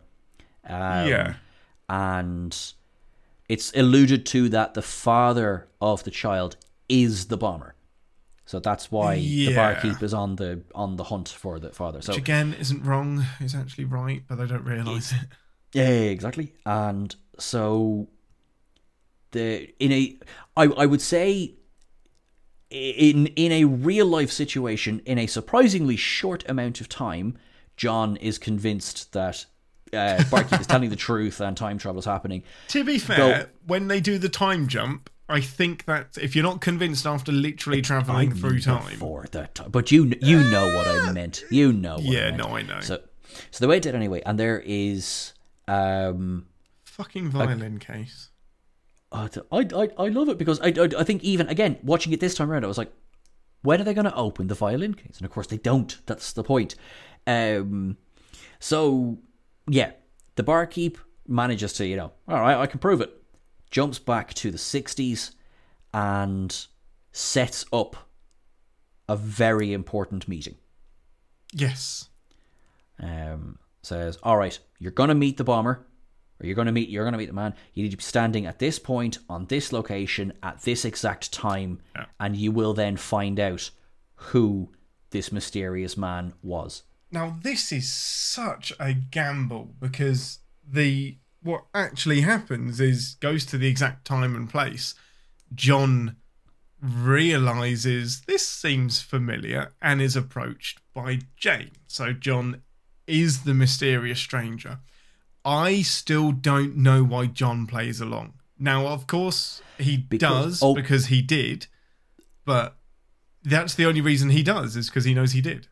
uh, i i think it's just at that moment in time it would it's like it's like a tumbler falling into place it's a bit like it's again it's well it's a predestination paradox isn't it it's it's like in I think Quantum Leap has done this and, and things like this is where you know you leap through time and you know you do everything you can to change the past and then you discover yourself at You a window with the gun in your hand and there is the motorcade. Yeah, exactly. It's yeah. it's being like you're like you know you can't turn away like you you're like, sneeze and the president and the president is Oh. dead. Exactly, exactly. So that's why, in as weird as this is, because from John's point of view, time travel has existed for seconds, Yeah. you know, and you know, as much as this is, it's just like, And then the other thing to Oh. remember is that this is John's first time round. Uh, Sorry, it's Yeah, it's no, his, that's right. Yeah, it's Well- his first time. So it's his second time round in the situation, but his first time round as the stranger. So the things he's doing are the things he did in his memory because he did them. So it is, then- yeah, yeah. squiffy. it is, it is, a time, timey wimey. I, I have to say, I love it. It is head achy, but I love it. I, I no, do like it is this good. kind of stuff. It, it's it's the self determination thing. It's the free will thing that I have a problem with because I there is none. Yeah I no struggle with the lack film. of free will thing. Um, And there's actually- there and that's none, something- yeah in this film. That's something we'll discuss actually as we as we go on because I have a big question for you, but at the very end. But we have to wait till we get there. Um, So basically, So- we yeah we see the the relationship. Um, the there's some conversations in coffee places, and John knows more about Jane than he should, and can even basically read her mind. Um, man, they fall in love and have sex, which is They do. weird. yeah, um, That's they, himself, herself, themselves. I wonder because so right while this is happening, so this so in in both the second and the length of a week, the barkeep uh, has his own journey. He does an illegal jump yeah, to the opening scene of the film. Yeah. So to prevent ripples in time and shenanigans that have to be fixed, each jump is pre-approved um, by the bureaucracy, Hmm. by the by the company, um, and you have to strict, stick to them. And if you don't, you're dead. Um, so that's their kind of way of rationalizing why the butterfly effect doesn't happen, and why there isn't a ton of meddling. Yeah, uh, it's a bit like. Do you know what? I in a way, it's similar to Looper in that no, not every Tom, Dick, and Harry has a time machine. Yeah, exactly. know? It's tightly, tightly controlled as well. It should be. Yes. Um, so yeah, he does go back to the beginning of the movie. Is the goal to prevent the Bernie face, Uh, the goal or just to stop the bomber? was just to stop. That's what I got from this. The goal was just Because he knows there's going to be two of them there. to. As, as in, he will have original Ethan Hawke and new Ethan Hawke Oh. there. So there's two versus one. I think what he was trying to do was change history to the point where John and Jane could stay together. And then that fails. And therefore things have to play out as they do. How would that work? Because if John had never been burned, John would still look like John and therefore could technically go back to Jane. Not go finish back to his go, missions and then go back to Jane again. ex- and basically retire with Jane and just come up with a hell of a story. Because at this point, he doesn't know the crucial bit of information that he is. Exactly. John is unaware. So Yeah. basically, this is Barkeep trying to give his younger self a second chance, really. So the the way that I took it was a bit more simplistic. Was that the bomb was always going to go off, so he can't avoid that. But the first time round, when he's disarming the bomb, he didn't know the fizzle bomber was going to be there. So this time, he knows the exact time, the exact location of where the fizzle bomber would be. Yeah, he can't save himself from the bomb that's going to blow up in his face, but he can stop the fizzle bomber. Unfortunately, uh, see, I, lo- I, I love the idea, but fortunately, as we know in the film, there is no such thing as free will. Uh, in the No, context I of the know. film, Unfor- so I it can't. know. I would, I would like it to be that a lot, but it So I know it can't can't be happen, that. but Yeah. that doesn't. No, no, no. I know it doesn't happen, but there's no reason that can still be the motivation. It could be the motivation. Sorry, fails. you're right. It could be the motivation. That yeah. could be the reason he goes back, and Robertson doesn't kill him because he's like, look, at the end of the day, you didn't make a difference. Um, so there's no harm, no foul. So we, but then again, the the only reason Robertson doesn't kill him is because he has to stay alive to complete this cycle. That's, you, you kind of get the feeling that Robertson is reading a different book, and he's Or got he's reading the whole book. Or, yeah, exactly. He's got the epilogue, and Yeah, he's the, only one that only has, the final chapters. Yeah, Yeah, exactly. yeah, exactly. But that also begs the question of: Does Robertson know the identity of the Fizzle Bomber? Because you have to think no to that one, because if so, what was the point of any of this? Um, I think the the um, I ah because I think this is where the the grandfather paradox actually works because if he does kill Ethan Hawke, then the fizzle bomber doesn't happen, which means Ethan Hawke doesn't have to be killed, which means the fizzle bomber happens. Okay, yeah. So I think there's a certain amount of collateral damage where the fizzle bomber does kill people. However, the big, big, big one is prevented. So this is the way that you stop the fizzle bomber before his magnum opus. You're Okay. going to lose a couple of hundred thousand people, So it's- but you won't lose the millions that he will so kill. greater good kind of stuff. Exactly. Okay. Yeah. So perhaps we can kill him sooner and prevent this, but there's a hundred percent chance that if we do it this way, he will be stopped. Yeah. No, with you, with you. That's fine. Um, so Man, time travel hurts. it does, and and this film, I think this film does quite a good job of going. Agreed. Time travel hurts. We're going to tell you this story, but we're not going to Doctor Yeah. Who it. You know, No, and this is the other reason I don't like closed loop time travel stories because they are the easiest to explain because there's no free will. Everything that did happen will happen and will happen again. Yeah. So there is there is honestly, uh, you're right. There is a bit of that, like you don't really have to think too much about it kind of like why did it happen? Because it did. because it did. But- yeah. But will it happen again? Well, it already has. That's yeah. That's that's literally there. You go. That's the plot of this film. It's the plot of Looper. You know, it's the plot of. Mm-hmm.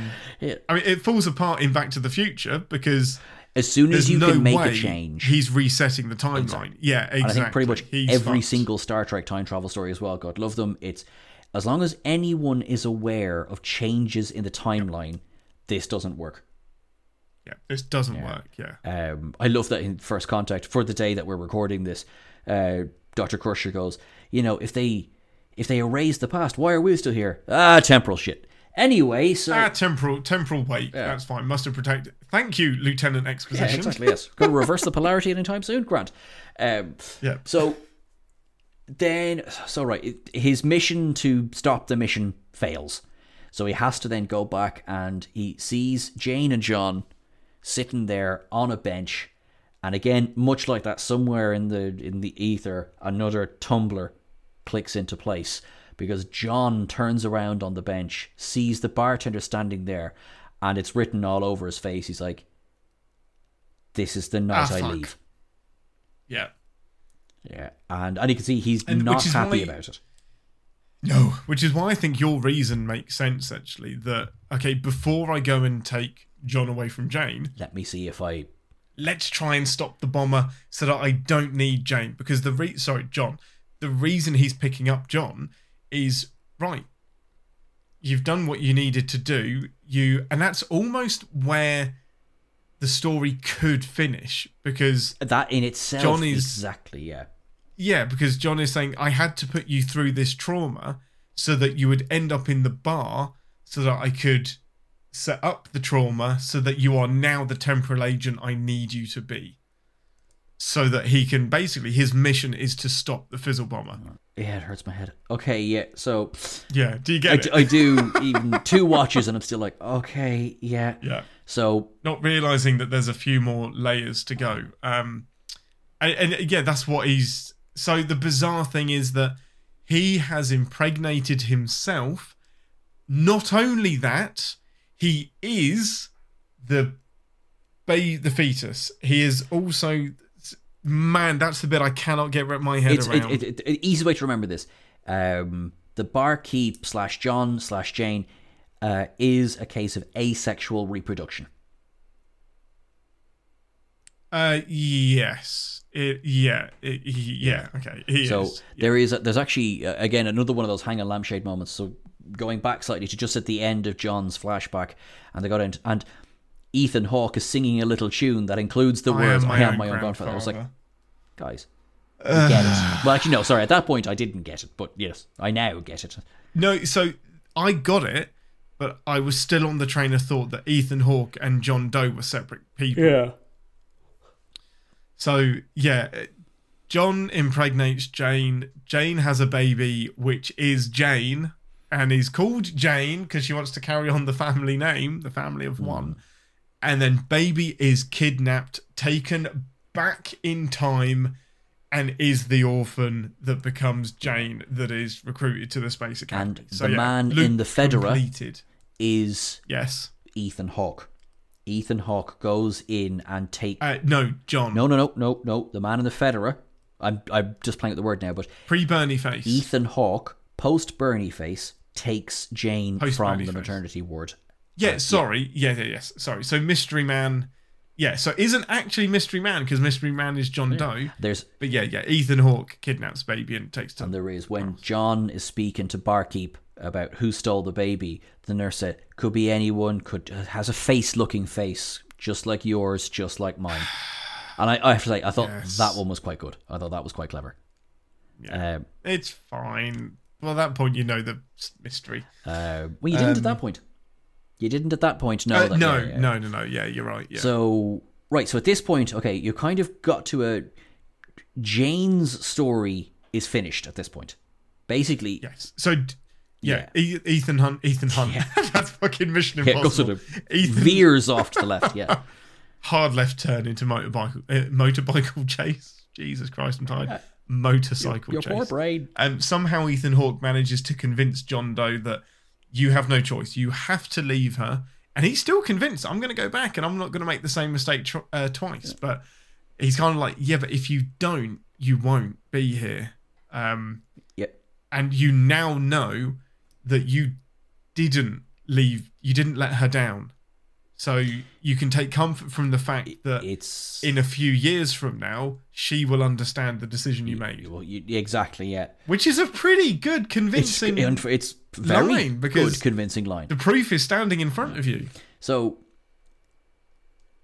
from this point, so basically, John then agrees to become a temporal agent, and, and that's fine.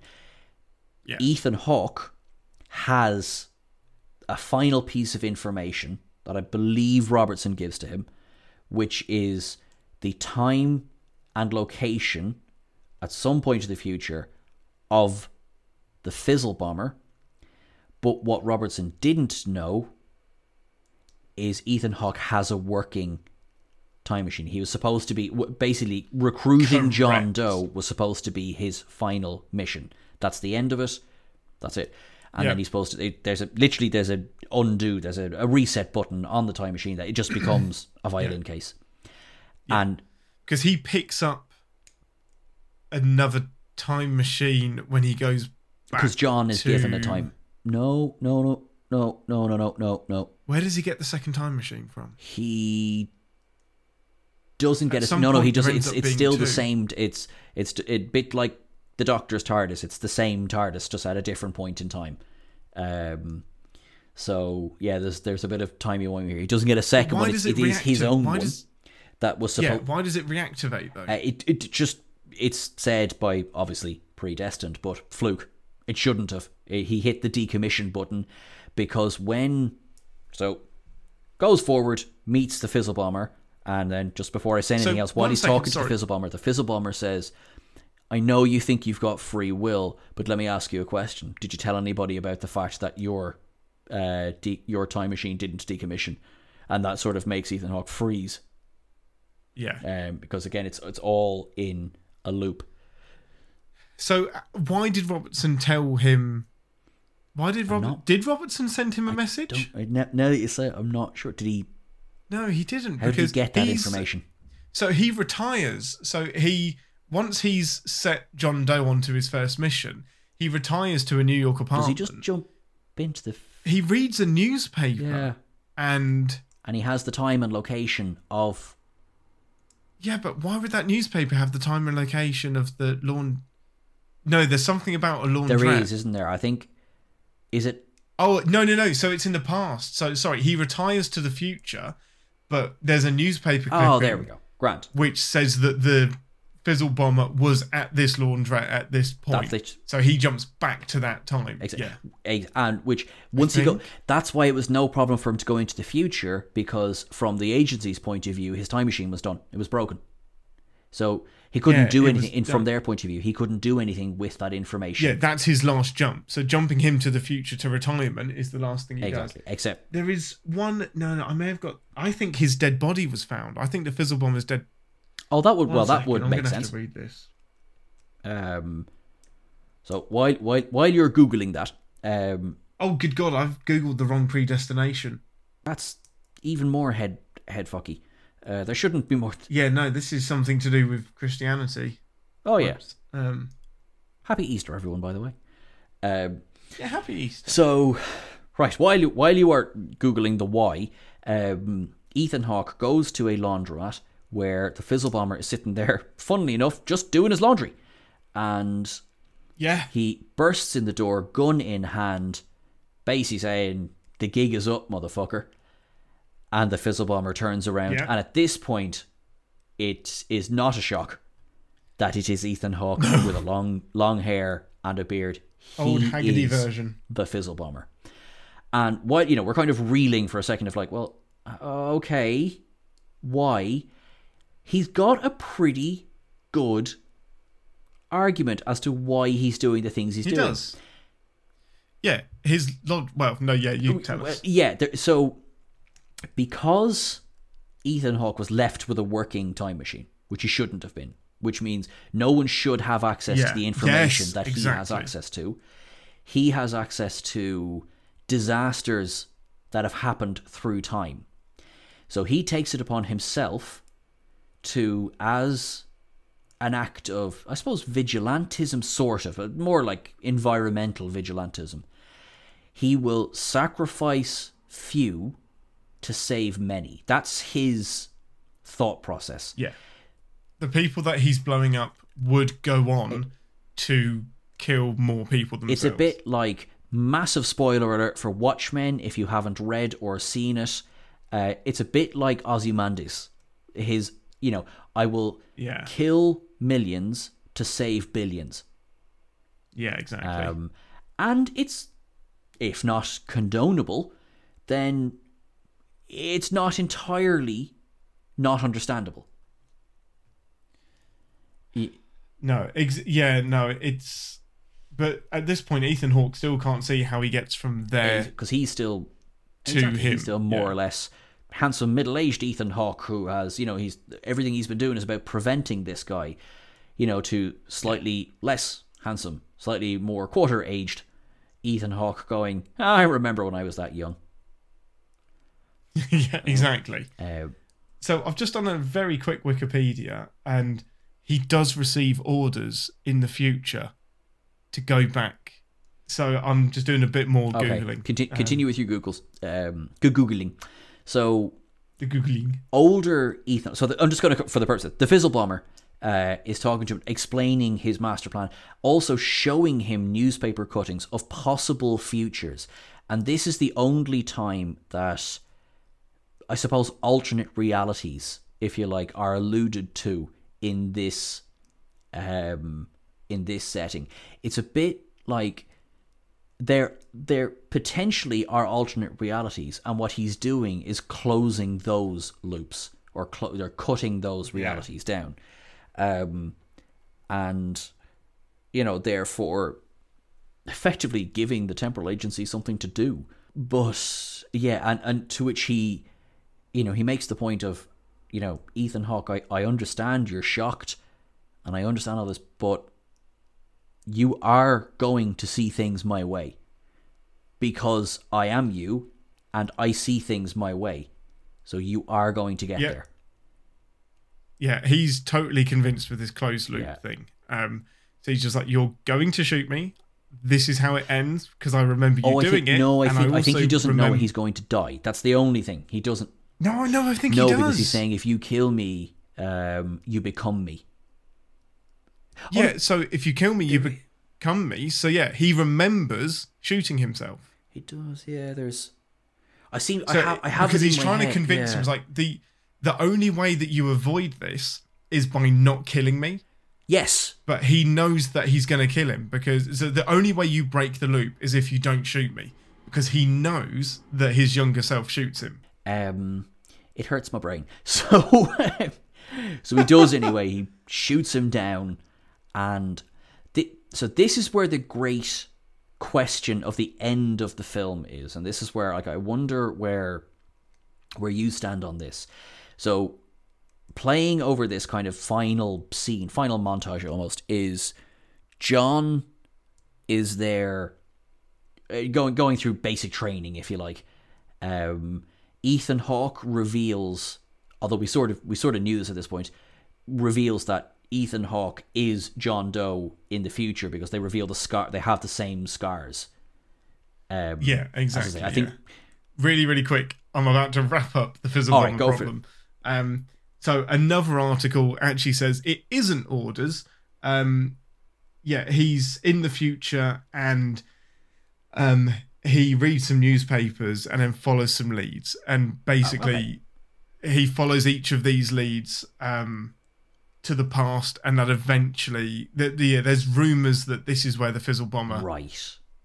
was and did his laundry or whatever, whatever bullshit it is, and eventually leads it to him. Now, I imagine that those leads were planted by the temporal It'd have to agency, be, wouldn't they? and I think that the decommissioned, the non-decommissioning violin was deliberate as well. I don't think that's challenging. I chance got because again, that's how they kill the fizzle I got bomber. that. uh, So this is where I am. I feel that it was deliberate. I do feel he ends up becoming the fizzle bomber, but I think in his mind he's justified in doing it. I think that question has been there, and for some reason though, even though it is a closed loop and it is predestination and it is nobody's got any time, I sort of have this idea that they've left it in such a way that John might not become Ethan Hawke, but it's too late for Ethan Hawke. But that still it doesn't make it like I shouldn't believe that because it doesn't No, make any doesn't. sense No, in no, the no. context of the Yeah, film, and yet I sim I, I feel like I just Yeah. choose to interpret it that way.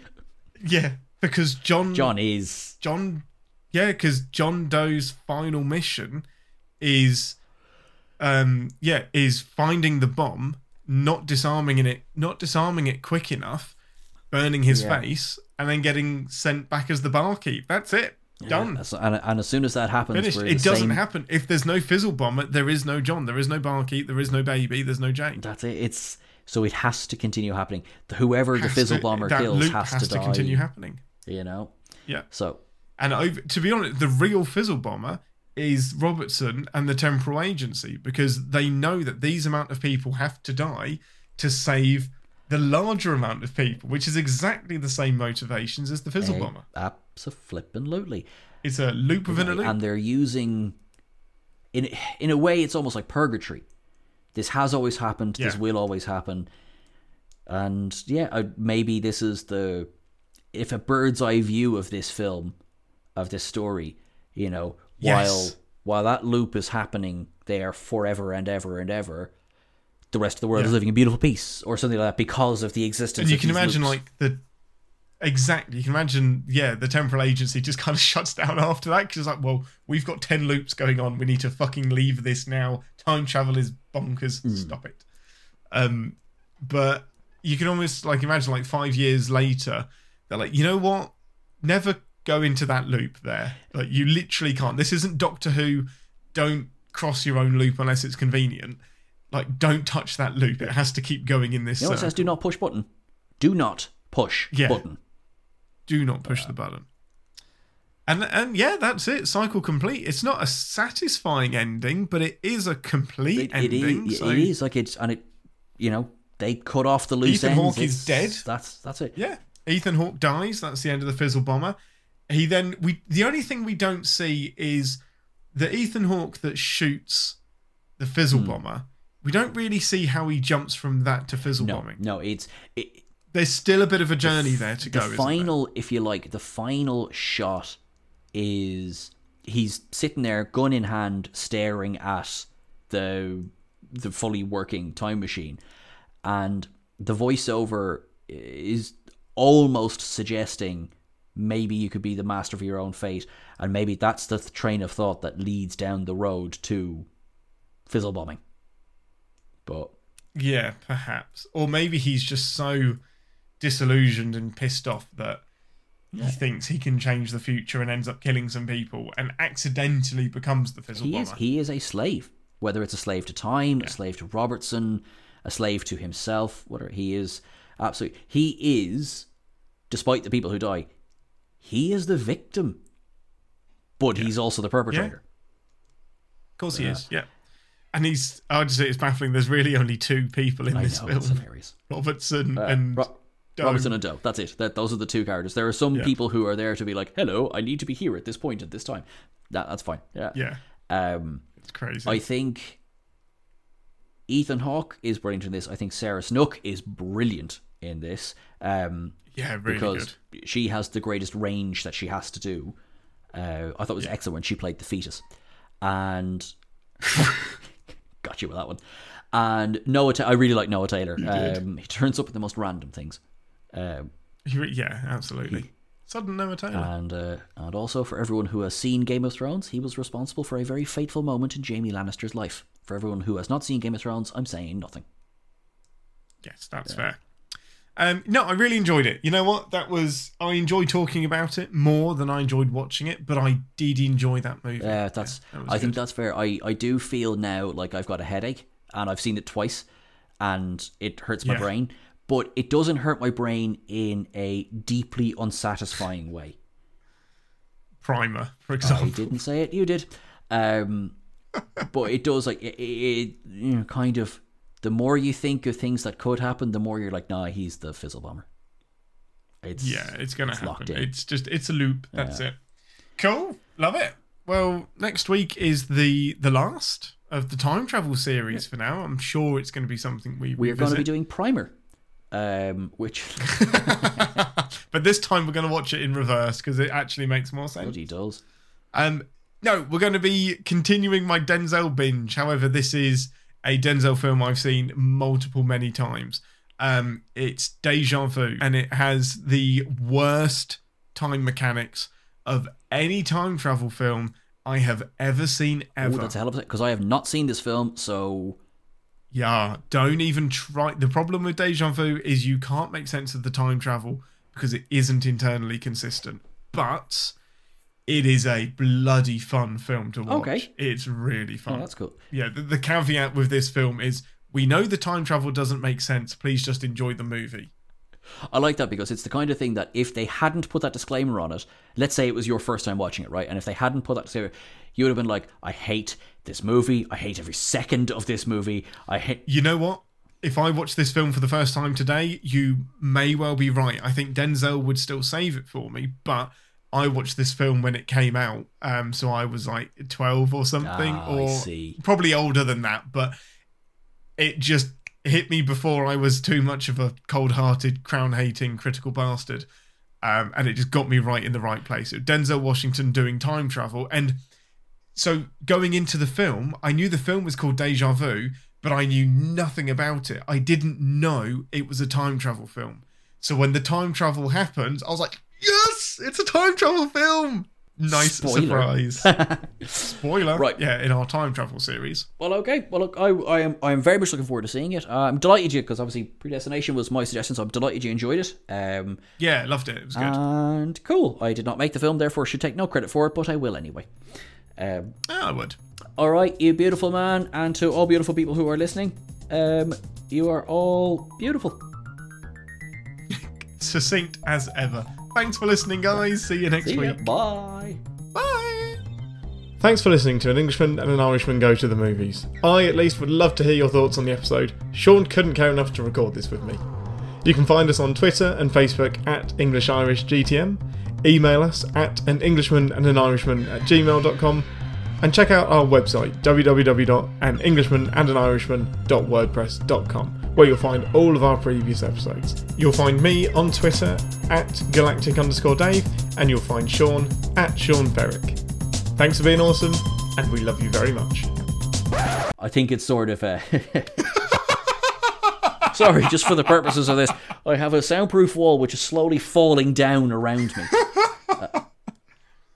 Yeah, so if the audio quality, like, just almost imperceptibly gets uh. worse as the pod goes on, it's because the walls Quite are literally, literally I'll to get a falling nail down gun or something. Sean. Um, right, so yeah, so I love the order that they're falling down as well. oh well, we've paused. Okay, three have fallen down while we were That's talking. oh, I see one. I see one's fallen down. That's the best. Look at that.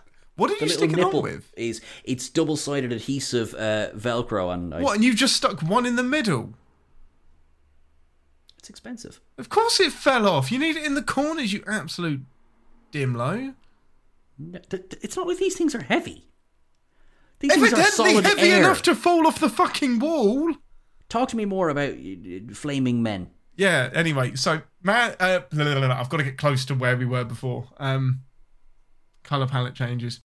What was your retro men? You might you, you ed- edit this bit out for a second. I feel poor Albie's having a heart attack now on, on WhatsApp. Have you seen oh it? no, I've missed him. Oh no. He's just seen the picture of the tablet. He's just panicking. Oh, yeah, because he loves it. We all, you know what? Deep down, DS9 is every like hardcore Trek fan's favorite Trek. Like it is, it is the one. Ding ding ding ding ding ding ding ding ding ding ding ding ding ding ding ding ding. How the fuck did you? It, it it's broken. Oh, I'm telling you, that's how many times I've like the reckoning is. Uh, you know when you see things at the right Yeah. time. I saw that at the right time, and it's one of the most meaningful episodes to me. I, I think objectively, I don't think it's rated very high. Like, but maybe Is this just the one the where right he moment. goes into like a bit of a fit? And he kind of goes into a trance, and he's like meditating a lot, and then he That's actually a. That's the previous season. That's right. It's it's kind of a sequel to that right, episode. got you. Because I didn't like that one because he kind of goes a bit possessed. Uh, like that is a honestly, Uh, mate, that is a fantastic catch. Thank you, thank you. I'm, I'm actually, I'm, I won't lie, I'm That's really proud of that. really good. I I was too busy listening to Patrick Stewart. Understandable. In fairness, understandable. Like those bastards putting his voice in a trailer like that. the main character.